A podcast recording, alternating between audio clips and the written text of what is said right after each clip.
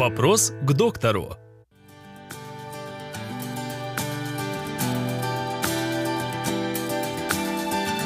Как относиться к паровым ингаляциям? Категорически плохо.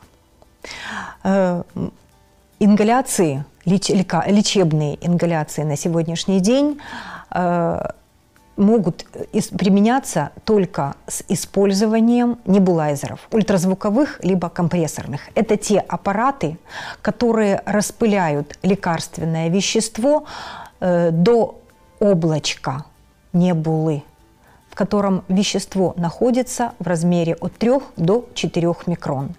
Это та фракция лекарственного, э, состояния лекарственного препарата, которое можно вдохнуть, и оно попадет в самые глубины легких, до субсегментарных бронхов и глубже, то есть непосредственно в те отделы легких, где проходит газообмен.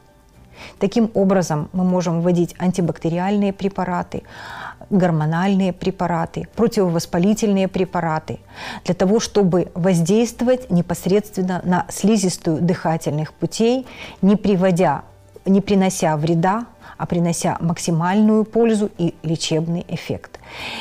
Э, Меня зачастую спрашивают, скажите, а можно ли дышать над картошкой? Категорически нет. Эта э, ингаляция относится к разделу паровых ингаляций. И дисперсность вещества, который находится в этой ингаляции, огромна. Э, зачастую эта ингаляция оседает на лице и в ротовой полости. Может быть, немножечко попадет на зону миндалин и верхний этаж трахеи. Она не принесет благоприятного эффекта дыхательным путям. Но, во-первых, она создаст несколько неблагоприятных эффектов. Это ожог дыхательных путей, горячий пар. Он обжигает слизистую.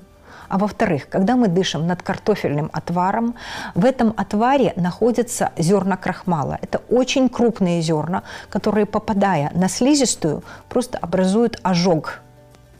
Поэтому мы с вами двойной факт. Ожог за счет горячего пара и ожог за счет горячего картофельного зерна которое обжигает дыхательные пути. Мы с вами не принесем необходимого эффекта, мы с вами только в определенной степени навредим, потому что обожженная слизистая дыхательных путей – это хорошая почва для внедрения бактерий и вирусов в более глубокие отделы. И наше заболевание только усугубится.